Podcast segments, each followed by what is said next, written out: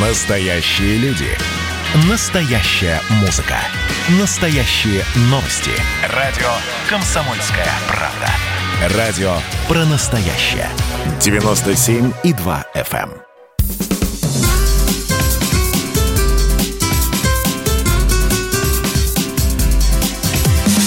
Программа с непримиримой позицией. Вечерний Мордан. И снова здравствуйте в эфире радио «Комсомольская правда». Я Сергей Мордан. Я Мария Баченина. Добрый вечер. Теперь э, эксклюзивно с Бачениной. А, эксклюзивно, понятно. Ну что, пятница, друзья мои. Будем праздновать прямо сейчас. Ладно, коротенько пробежимся по главным новостям а, сегодняшнего дня. Навального разрешили вывести самолетом в Германию. На этом все. Дальше будем подробно обсасывать эту сладкую долгожданную новость. А в Швеции, я напомню, где власти отказались от введения жестких карантинных мер в рамках борьбы с коронавирусом, а, смертность побила 150-летний рекорд. И что еще любопытно, я не буду вас утомлять цифрами, сколько там умерло. А хотя почему? Значит, в первом полугодии умерли почти 50, ну, 51,5 тысяч человек, из них 4,5 от последствий короны. Но любопытно здесь другое. За последние 15 лет в Швеции зафиксирован самый низкий прирост населения в первом полугодии. И объясняется, конечно, высокой смертностью. И, кроме того, самое низкое число заключенных браков с начала нулевых вообще. Вот так. А что, они арабов перестали пускать, что ли, временно, поэтому там размножаться кто бы то ни было перестал? А мы всего. злых людей по пятницам не слушаем. Ладно, и последнее. А в Белоруссии даже КГБ не настоящее, потому что белорусский, значит, член стачечного комитета Беларусь-Калия, просто вот вслушайтесь в информацию, Дмитрий Куделевич, а, был задержан сотрудниками КГБ, но в отделе вышел в уборную и сбежал через открытую форточку. По словам мужчины, сейчас он находится на Украине. Он мелкий какой-то? Вот такая вот вам белорусская Раньше ЧК. мальчишек э, в бандах держали, мелких, чтобы форточку пролезали. Ну, может, он да просто... Узкобедренное фор... создание Может, такое? он форт форточкой назвал просто обычное окно. Они же белорусы, там у них же русский язык и тот, в общем, не настоящий. Понятно. Ладно, поехали. Вечерний Мордан. Соответственно, Алексей Навальный. Сегодня с самого утра продолжалась свистопляска. А, сразу оговорюсь, вот вчерашнего трагизма в моем голосе вы больше не услышите. То есть вот, вот вчера мне приходилось держать в себя. Я, так сказать, э, играл э, бритоном, э, поддавал, ну, такого вот немножко траурной какой-то тональности, драматизм, драматизм. То есть я изображал эмпатию, насколько только мог простите меня или, не знаю, ну, простите. Или наверное. прокляните. Или прокляните, кому как угодно. Значит, сегодня, насколько я понимаю, беспокоиться уже не о чем. Диагноз отравления а, российские врачи отвергли. Я понимаю, что оппоненты скажут, что насколько можно верить путинским врачам. Я не знаю, насколько можно. Я вот сколько живу на свете, я верил советским врачам, ну, хотя тогда я в поликлинике не ходил, только на диспансеризацию. А сейчас периодически вынужден верить путинским врачам. И, в общем, как видите, они не ошибаются. Да и вы, видимо, ходите тоже к ним. То есть, наверное, кто-то из наших слушателей ездит на регулярное обследование в Германию, а все прочие, наверное, ходят к путинским врачам. И, в общем, вроде бы как ничего. Так вот, вот эти самые врачи сказали, что нет, отравлений нету. Дальше начинается м- разного рода ну, я бы назвал бы спекуляцией, потому что диагноз э, подлинный никто не видел. Его выдали жене Навального, поскольку она является его единственным законным представителем. Все остальные, кто пытаются выступать от его лица, будь там это его пресс-секретарь или так называемый его личный врач, или член э, его штаба, или какой-нибудь Волков, которого я даже не знаю, как называется должность, это полная чухня. То есть они для врачей, для любых, причем и для российских, и для немецких, являются никем, и звать их никак. Поэтому окончательно окончательный диагноз получила на руки Юлия Навальная. А, тем не менее, сегодня с самого утра тянулась, в общем, какая-то необъяснимая совершенно вещь. А, прилетел из Германии самолет в Омск, а, то есть, видимо, там тоже... Частный самолет. Ну, да. частный самолет. Вопрос ведь решался на уровне канцлера Германии. То есть сегодня и канцлер Германии Меркель, и президент Франции, как его звать, я забываю все время. Макрон? Макрон. А имя?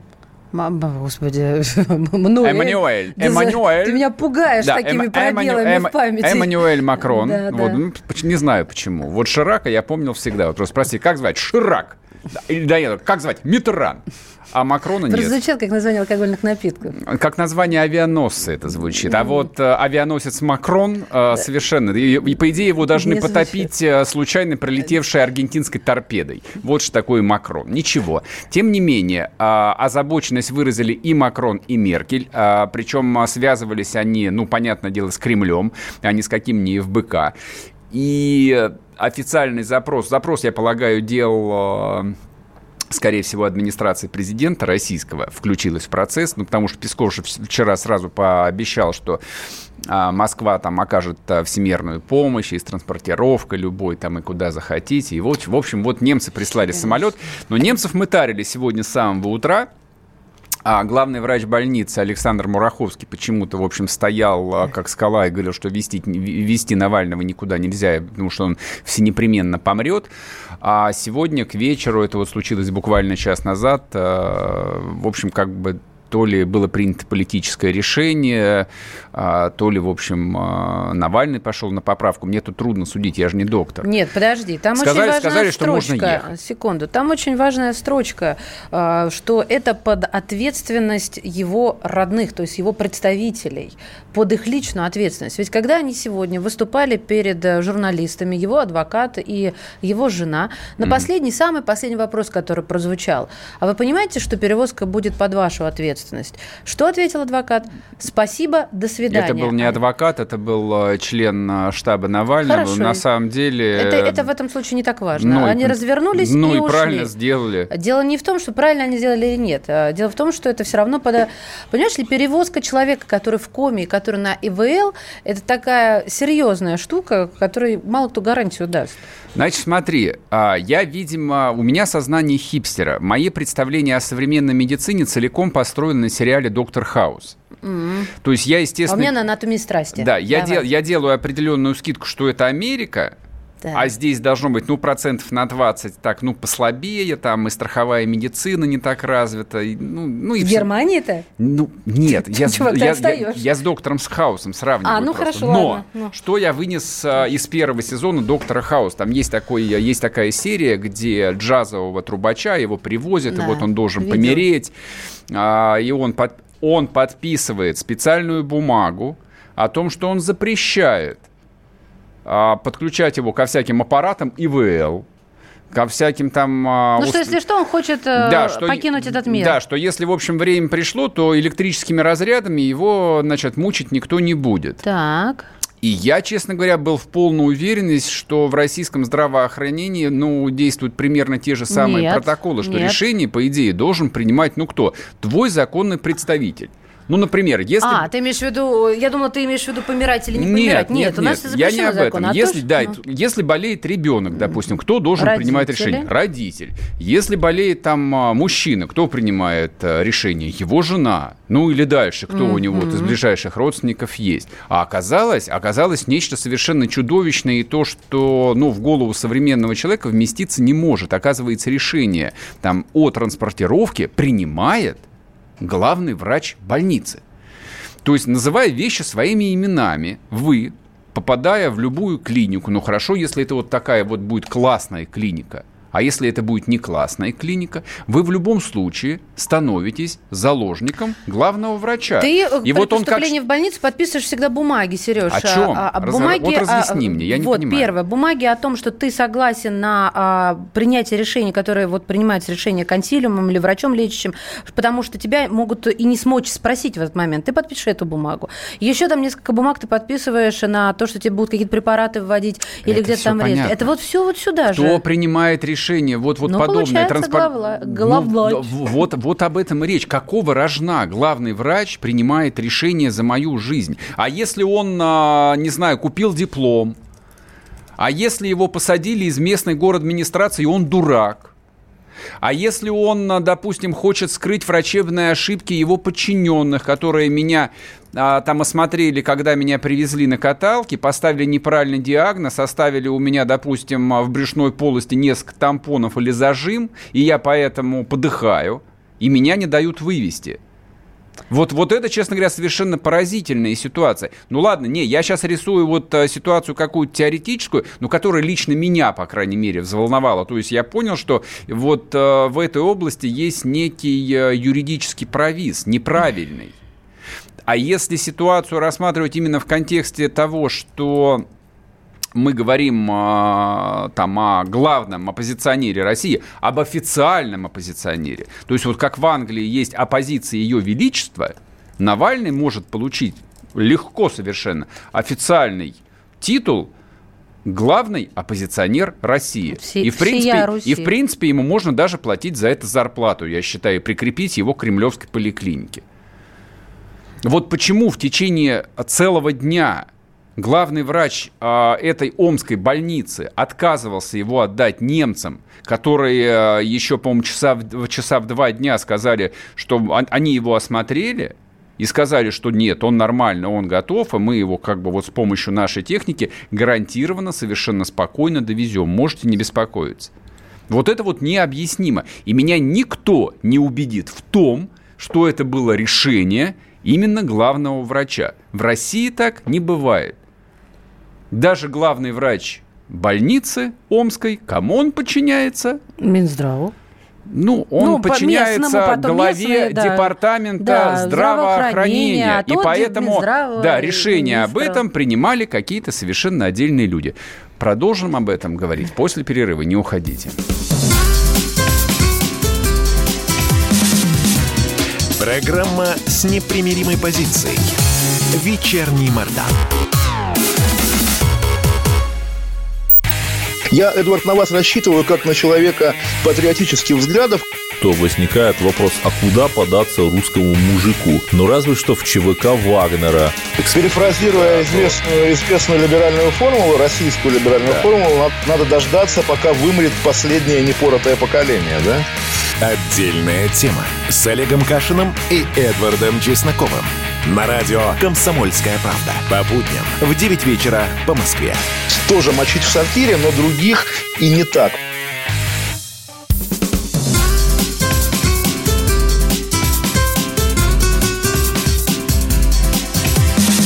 Программа с непримиримой позицией. Вечерний Мордан. И снова здравствуйте в эфире радио «Комсомольская правда». Я Сергей Мордан. Я Мария Баченина. Чего только люди не пишут. Значит, и дождались, когда яд выйдет из организма, и то, что лично Путин эм, разрешил главврачу. А вам не приходило на ум, раз у нас в стране главврач несет ответственность, ну, принимает решение о том, можно перевести или нет, то он и ответственность несет, если кто-то по дороге расстанется с жизнью. Слушай, но мы же понимаем, что это полная ерунда. И мы что можем это понимать, можем не понимать. Существуют нет. правила правила, да нет, которые не ну, ты придумал. Да какие правила? Какие правила? В России нет никаких правил. Да слава богу, я так скажу, слава богу, в России никаких правил нет. Поэтому мы первые полетели в космос. Нельзя курить и победили в, в Великой вот Отечественной войне. Это было против всех правил и против человеческой логики. Сереж, ты что, сейчас замахнулся Нет, на это, нашего Уильяма да, Да, да, это, это при, тут при прямая аналогия, но это на самом деле именно так. Поэтому вот что касается э, там вот этих вот э, рассуждений, что решение принимал врач, давай мы это оставим, э, так сказать, государственным СМИ, которые по долгу службы обязаны говорить именно так. У нас такой необходимости нет. Мы, как взрослые люди, прекрасно понимаем, что главный врач Омской больницы, его номер 16 в этой истории. Ему привезли и сказали, значит так, в лучшем случае, отвечаешь за него головой. Я думаю, я что... об этом же говорю я, я уверен, что практически там одномоментно из, из Москвы приехала там а, бригада реаниматологов из Кремля, из вот больницы, которая на Мичуринском проспекте здесь находится, где лечатся все, включая Зюганова и Жириновского. Владимир Вольфович, привет вам еще раз. И? Вот приехали и начали этого, значит, Навального откачивать, как будто он глава думской э, какой-нибудь главной оппозиционной фракции. О том же самом ты говоришь, то же самое, только в профиль. Главное а, а главному врачу сказали, а ты сиди, чай пей, и периодически выходи и читай по бумажке, чем тебе напишем. Вот, вот как это происходило. разница, кто? Главврач, бригада врачей из Кремлевской больницы и так далее. Главное тут о другом. О том, что не то, что яд вывез, э, будет выведен, и не то, что там хотят, чтобы загнулся в этом Омской больнице, а может быть и по-другому, правда? Вот было предложение подумать и над этим тоже. Я не, я не знаю. Вот э, я же говорю, что по, поскольку ведь это же не врачебная ситуация, мы же не сюжет для доктора Хауса там, или доктора Риктора ну, обсуждаем. Кажется... Мы обсуждаем политическое событие. И если бы Навальный был бы просто, не знаю, каким блогером или торговцем собачьим кормом, нам было бы с прибором положить, что кто-то там а, кому-то стало плохо в самолете, он то ли нажрался, то ли забыл а, выпить энергетический коктейль, вот, и пришлось посадить самолет мы бы об этом не вспомнили мы бы. Мы бы об этом не говорили, а, в принципе. Вообще, вообще это никак. То есть мы об этом говорим только потому, что речь идет об оппозиционере всея Руси и что с ним случилось. И если вспомнить, вот что происходило вчера, то есть это же было общее безумие, это была совершенно всеобщая истерика. Ну как всеобщая? Нормальным людям на это плевать было. Нормальные люди, которых абсолютное большинство в стране, они про, норма... про Навального-то и не знают, и не думают. Но есть политизированная часть страны, и они слушают нашу шоу, Нашу шоу. Нашу шоу, так. да. вот реально как бы у всех вчера прошел э, день... Э, сегодня вышли с пикетами. В, в ненужных хлопотах. Что случилось с Навальным? Его отравил Путин? Или его отравила ЦРУ? Или что-то другое. И все ведь думали только об этом. А какие хорошие люди, то есть вот тех, кого арестовали, я вот одну из этих девушек знаю лично, она реально хороший, честный человек, но просто немного со сведенной головой. Но они искренне переживают за Алексея Навального, как будто это их родной брат или папа. То есть тут они переживают за него как за человека, а не как за оппозиционера всей Руси. Да, это, да. Я нет. в этом сильно сомневаюсь. И тем не менее, но, но это, ладно, это особая форма психического расстройства, мы ее анализировать не будем. То есть вот где там политические взгляды превращаются в совсем что-то личное, это за гранью нашего обсуждения пусть останется. И вот сейчас там то, что есть на руках, возникает, э, есть вполне там, ну, нейтральная ситуация, там то, что врачи сказали, и вроде бы как нет оснований, оснований им не верить, о том, что у него упал сахар в крови, что токсинов, ядов э, в организме не обнаружено. Более того, понятно, что если бы это был бы сильный яд, то он точно помер бы уже. А его состояние, говорят, что оно средней тяжести и вполне стабильное. В переводе на понятный русский язык это означает, что ничего страшного, будет жить. То есть поэтому мы и можем себе позволить в таком а, вымученно-ироническом тоне про это сегодня говорить. Остается только один вопрос. Какого черта вот все это, весь этот цирк с немецким самолетом-то было устраивать? То есть зачем а, а, закладывать себе на будущее, то есть, не знаю, там на неделю или на две недели вперед, совершенно ненужные геморрои. То есть массе людей придется оправдываться, объяснять. Одни чокнутые будут говорить, да, вот как сейчас пишут здесь в комментариях, там время требовалось, чтобы из организма, не знаю, с помощью капельницы вывести те самые секретные яды, которые изобрели в тайной лаборатории доктора Пригожина, там, или, я не знаю, там в секретной лаборатории ФСБ. Это зачем все? Но если было понятно, а я так понимаю, что уже утром было ясно, что да, да, анализы же получили, упал сахар в крови, да, токсинов не обнаружено. Но отдайте его немцам, пусть везут, пусть занимаются, господи. Я лично здесь нахожу только одно объяснение о том, что э, Алексей Анатольевич является частью политической системы России. Мы про это говорили множество раз. О том, что он единственный оппозиционер на московских протестах один из лидеров, который не получил реальный срок. А срока получили мальчики и девочки, там, а, последние шестерки в этом механизме. А он там свои 30, 30 суток где-то отсидел, мы даже не знаем, как он их сидел. И после этого поехал отдыхать. А потом еще раз поехал отдыхать. И все у него нормально. И никто меня не переубедит, что в достаточно такой жесткой э, политической структуре, как Россия, она жесткая, она, она достаточно жесткая, то есть что-то может происходить так, а, без принятого на определенном уровне решения. То есть понятно, что по нему решение было принято многократно и в специальных а, кабинетах. И не будем даже говорить про его расследование. Но это смешно просто. Никто, ни один блогер, ни один какой-нибудь Биллинс Кэт не может с регулярностью раз в неделю выдавать расследование, если у тебя нету источников информации, а в России эти источники информации могут быть только у силовиков, и больше ни у кого вообще. И поэтому вся вот эта свистопляска, она очень э, плохо выглядит, очень некрасиво. Свистопляска Его... вокруг немецкого самолета да или это не, уже другое? Вообще вся эта история и выступление Пескова. Целый пресс-секретарь президента России занимает... Да не жадничай. Что значит не жадничать? Ты можешь себе представить подобную ситуацию в североамериканских Соединенных Штатах, чтобы официальный представитель Трампа занимался бы там какой-нибудь эвакуацией, ну, не знаю, очередного там недодушенного негра? Можешь? Или какому-нибудь там доктору Сандерсу срочно нужна госпитализация в штате Айова, только там есть э, золотой аппарат ИВЛ. Нет, Можешь себе представить? Не Нет. Помню. У тебя есть страховка медицинская хорошая? Лечись. Нет, подохни. Никого не интересует. У нас совсем другая система. И ты начал с того, что нет у нас я правил. об этом, я об этом... Нет, здесь речь не про, не про правила. Здесь речь, опять-таки, идет о том, то есть вот если абстрагироваться от всей политической шелухи, которая гроша ломного не стоит, я в этом вижу такую классическую российскую элитную историю. Если ты часть элиты, причем неважно там с какой окраской, белой, красной, коричневой, значит тебе и самолетик пришлют, и реаниматологов, и в Омской больнице выделят самую лучшую палату. Да, стоит это, И конечно, все врачи тут же забудут про ковид и будут заниматься только тобой. А если ты простой Вася, который там фуру гоняет из Челябинска в Екат, то ты просто подохнешь, и тебя закопают. Если звезды там удачно не сложатся. Вот и все. Вот про что эта история с Навальным.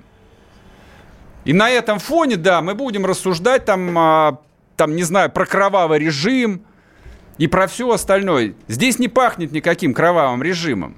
Здесь пахнет таким классическим российским а, социальным расслоением чудовищным, когда одним все, а остальным ничего или почти ничего. Тогда почему он, а, по-твоему, ненависть не, не, не порождает? Вот э, оппозиционер Навальный, когда, у которого есть все.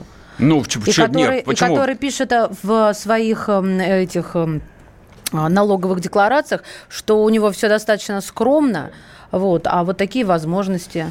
Не знаю. Давайте вот еще, чтобы эту тему за закончить, э, послушаем один э, комментарий, который вот эмоционально очерч... снимет о- очерчивает mm. всю эту историю и снимет напряжение. Давайте. Заработали шестеренки кровавого путинского режима.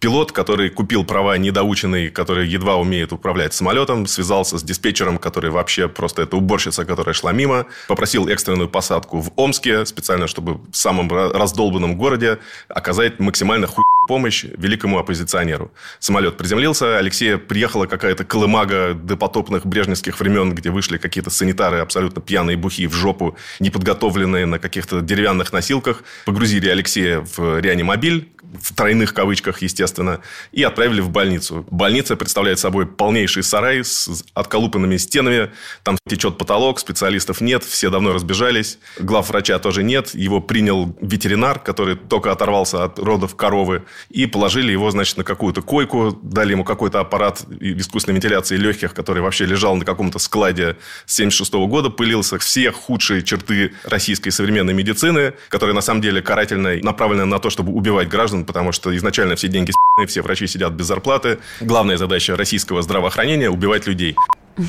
Вы поняли, надеюсь, иронию? Ну, я надеюсь, да. да. Для, тех, для тех, кто хочет послушать целиком и не запиканье, тот подписывается на телеграм-канал Мардан. Я этот ролик там выложил, он смешной. Он, вот, это вот самый адекватный комментарий, который только можно было бы придумать на эту ситуацию. Поэтому весь трагизм вот те, кто его нагоняет, пусть засунут все в жопу. А мы переходим к новой теме. Не уходите, скоро вернемся.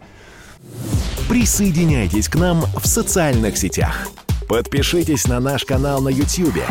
Добавляйтесь в друзья ВКонтакте. Найдите нас в Инстаграм. Подписывайтесь, смотрите и слушайте. Радио «Комсомольская правда». Радио про настоящее.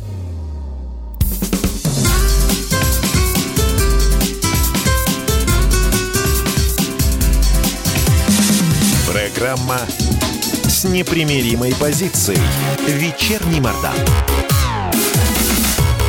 И снова здравствуйте в эфире радио «Комсомольская правда». Я Сергей Мордан. Я Мария Баченина. Добрый вечер.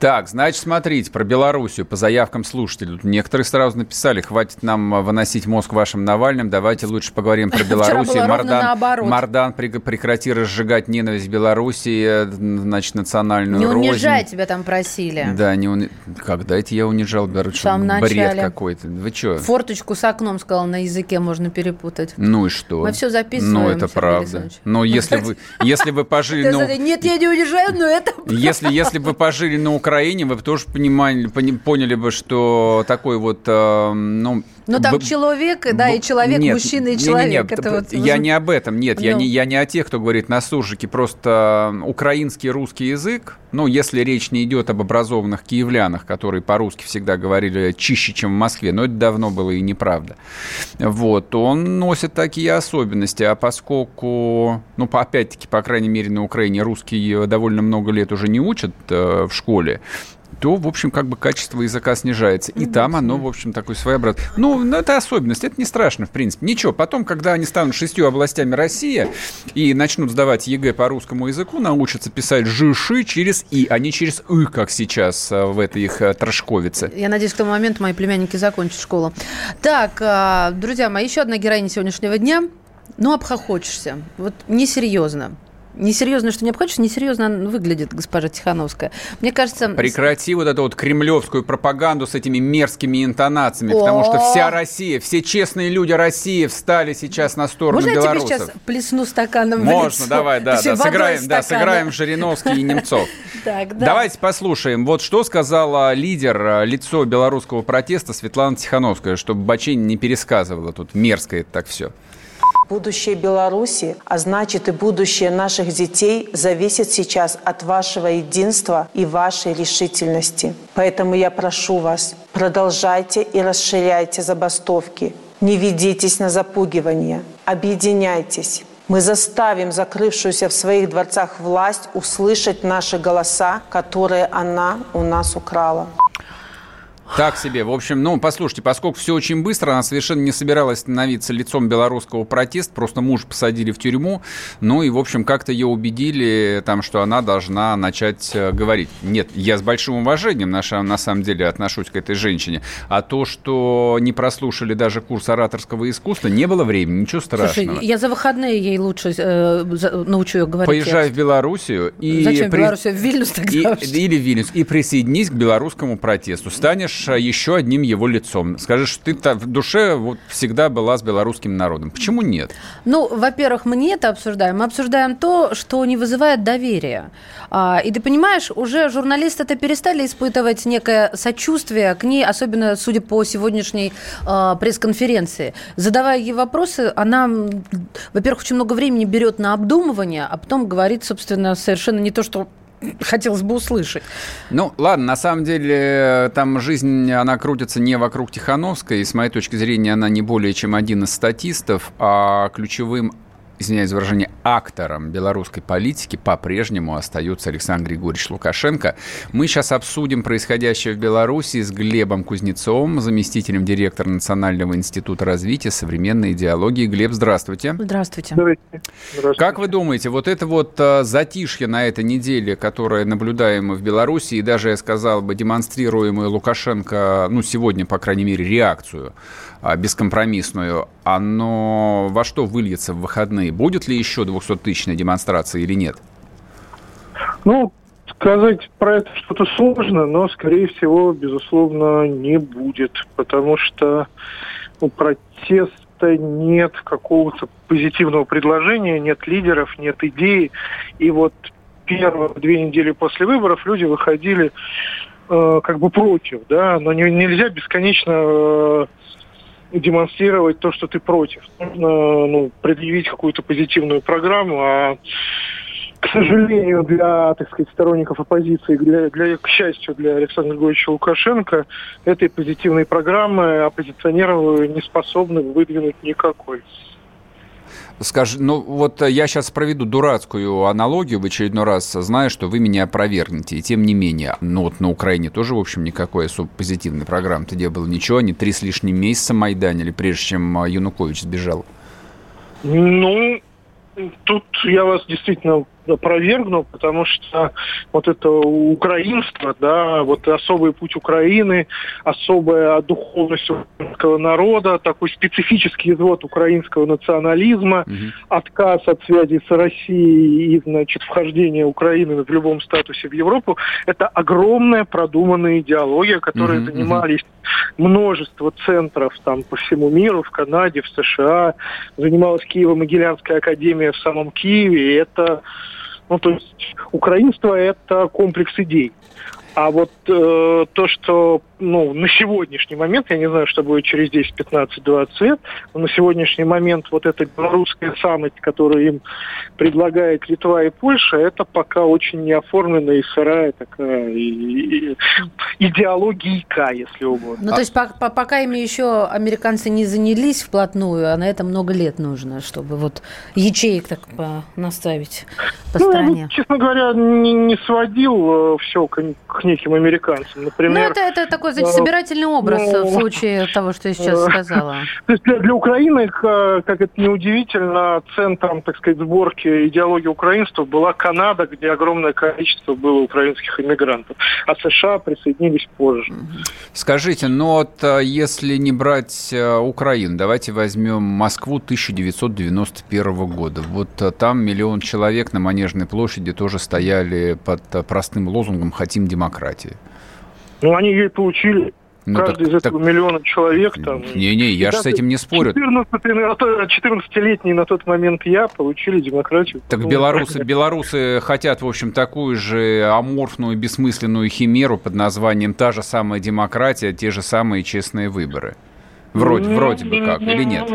Совсем не так. Дело в том, что для 1991 года в России у демократии была куча всяких таких материальных символов, а именно джинсы, колбаса, разного рода э, возможности выезда из страны, доступ к книгам и так далее и тому подобное. Да? Но белорус может поехать в Европу на сегодняшний момент белорус может поехать в Европу значительно, так сказать, легче, чем россиянин.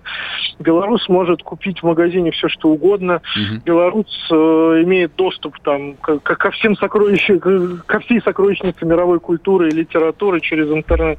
То есть э, вот эта демократия, значит, 91 -го года в Москве и демократия 2020 э, года в Минске это совершенно разные демократии, да. То есть белорусы говорят, что, ну, не белорусы, а протестующие говорят, что неправильно посчитали э, то, что произошло на президентских выборах, да, в голосовании. Угу. И это их э, вот такой опрос. Ну, ну, как бы нас обманули в моменте. Угу. Они не требуют, чтобы им дали джинсы, колбасу, книги и билет до Франкфурта. Понял, са- понял. Иде- идею вашу я понял. А тогда скажите, пожалуйста, ну а нам-то какой сценарий вот э, идеальный для себя сейчас представлять? Батька остается, батьку меняют, ну не знаю на кого там, на главу Центробанка, на я не, не знаю его да. фамилию. А, или э, там ослабленный Лукашенко начинает интенсивную интеграцию. Вот как вы себе это представляете? Ну, Лукашенко не ослабленной, не усиленной интенсивной интеграции не начнет. В любом случае. Он должен быть, должен перестать быть Лукашенко. Угу. вот. Но надо понимать последовательность российской политики во всех, так сказать, международных конфликтах. Россия всегда, это может быть кому-то кажется очень плохо, кто-то это поддерживает, но Россия всегда поддерживает действующую власть. Это было и в Сирии с Асадом, это и в Венесуэле с Мадуро, это и э, ну, Украине с Януковичем, значительно менее успешно, чем с Асадом и Мадуро, и э, в Минске с Лукашенко. Это, с одной стороны, определенное ограничение, но с другой стороны это и сильная позиция, потому что мы абсолютно предсказуемы. Да? То, есть, то есть мы это та сила, которая, которая стоит как стена. Вот. И как бы нам не нравился Лукашенко на сегодняшний момент, Россия его поддерживает как легитимного, законно избранного президента Беларуси. Вот. Поверить ли, э, так сказать, в обещание Лукашенко о том, что он проведет какие-то политические реформы, изменит Конституцию, что-то будет новое или нет, это покажет будущее. Но сегодня мы имеем то, что имеем. Меня, знаете, она у нас уже не осталась. Ладно, не буду портить картинку своим запоздалым вопросом. Нет, мы, мы сейчас после перерыва продолжим. У нас просто остается меньше минуты. Я задам свой вопрос. А, Глеб, а как вы думаете, версия, что все эти волнения инспирированы Россией, она хоть сколько-нибудь является серьезной и имеющей основания или нет. Не отвечайте сейчас, а, когда вернемся и начнете пространно и также умно отвечать. Для всех прочих я напоминаю, WhatsApp Viber 8 967 200 ровно 9702. Пишите ваши вопросы, комментарии. Говорим по, по Беларуси. А кому не нравится WhatsApp Viber, тот заходит на YouTube, идет трансляция YouTube канал Радио Комсомольская правда. В чате можете, в общем, тоже самое выражаться, как хотите. Мы к вам скоро вернемся.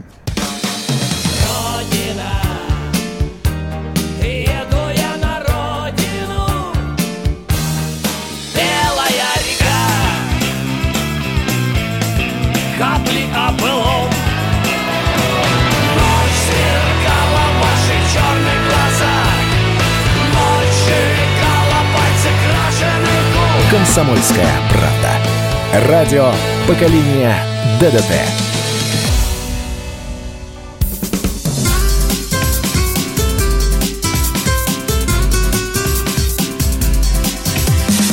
Программа с непримиримой позицией. Вечерний Мордан. И снова здравствуйте в эфире радио «Комсомольская правда». Я Сергей Мордан. Я Мария Баченина. Здравствуйте. С нами на связи Глеб Кузнецов, заместитель директора Национального института развития современной идеологии. Говорим мы о ситуации в Беларуси, как она развивается и что с ней будет в ближайшие дни, ближайшие недели. Глеб, еще раз добрый день. Здравствуйте. Да, я вам задал вопрос перед перерывом о том... А, про роль России, да. да. Происки России или нет? Нет, там было инспирирование, как красиво было, ну, без ваших происков. Нет, безусловно, нет как бы разные белорусские силы как бы, в поисках источника протестов, так сказать, валят с больной головы на здоровую. Вот, то есть для Запада как бы во всем виновата Россия, для пророссийских сил во всем виноват Запад, для Лукашенко и Запад и Россия хотят, значит, его синеокую, так сказать, Беларусь похитить. Но ситуация значительно и проще, и сложнее. Да. Проще она в том, что нельзя 30 лет править, ничего не меняя, и наоборот, как все более и более сосредотачивая экономические и политические рычаги, рычаги в одних руках, а сложнее в том, что, безусловно, для страны с географическим положением Беларуси э, влияние внешних сил со всех сторон неизбежно будет достаточно велико. А как вы думаете, вообще у Белоруссии без Лукашенко есть э, будущее или нет? Вот так вот вопрос поставлю. Ну, да даже странно это звучит. Разумеется, есть жизнь человека ограничена, жизнь, так сказать, нации нет, жизнь государства тоже это... Но ну, это если исходить из того, что если это исходить, если из того, что есть белорусская нация, есть э, страна, вот, а по мне, как бы это географическое недоразумение и оказаться шестью областями внутри России без Лукашенко у них были все основания за прошедшие ну, годы. Ну и еще учитывать того, что они сами не понимают, чего они хотят и очень размыто формулируют э, вот эти свои желания будущего. Ну, а кто понимает, что, что он хочет? В смысле? Я прекрасно понимаю, чего хочу. Вот и дело, что сильный человек знает, что он хочет расплатиться по ипотеке, иметь работу, зарплату и ездить там в отпуск, и чтобы дети его радовали. А что хочет, ну, такая эфемерная субстанция, как там нация или общество? Вот. Другое дело, что в настоящее время сценарий, так сказать, прибыв... вхождения шестью областями в Россию – это сценарий травматичный, во-первых, для Беларуси, угу. во-вторых, для России, потому что это все надо переварить, обеспечить, содержать, в конце концов. А как вы думаете, вот. какие должны быть предпосылки, чтобы этот сценарий, э, ну, вот вдруг там драматически, как с Крымом, а, был бы реализован? Вот что должно произойти? Хочется. Ну, надо сравнивать маленький Крым так, с 10-миллионной страной. -то. То есть Беларусь это даже не Донбасс.